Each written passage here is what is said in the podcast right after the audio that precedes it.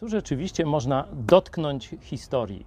Nikt nie ma wątpliwości, e, widząc te e, ślady e, architektury, kultury rzymskiej, że istniało państwo rzymskie, cesarstwo rzymskie.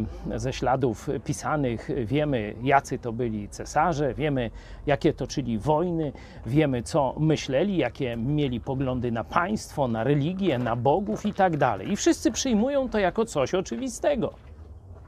Ale w tym samym czasie, w basenie tego samego morza, trochę dalej na południe, Bóg przyszedł do historii. Jezus Chrystus narodził się w ludzkiej postaci. Przyszedł do nas jako człowiek, aby zrealizować najważniejszą misję w dziejach ludzkości, czyli zapłacić karę za nasz bilet do nieba, zapłacić cenę za to, żebyś ty i ja, żebyśmy mogli znaleźć się w niebie.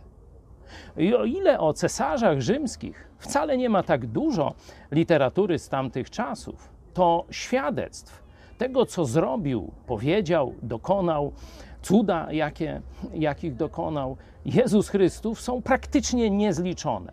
To idzie w dziesiątki tysięcy egzemplarzy. Świadectwa wielu ludzi.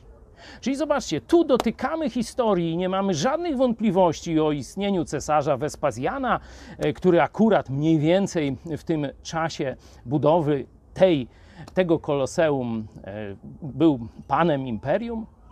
A co do Jezusa Chrystusa i jego słów, jego istnienia, wielu ludzi mówi, e, to jakieś, to dawno, niepewne i tak dalej.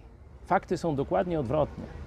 O ile są poważne świadectwa historii Cesarstwa Rzymskiego, jego myśli, ludzi, to historii Jezusa Chrystusa, dowodów na jego istnienie, szczegółowych opisów jego życia i słów jest tysiąc razy więcej. Także jeśli nie wierzysz w Jezusa Chrystusa, to nie jest problem dowodu. To jest Twój problem moralny.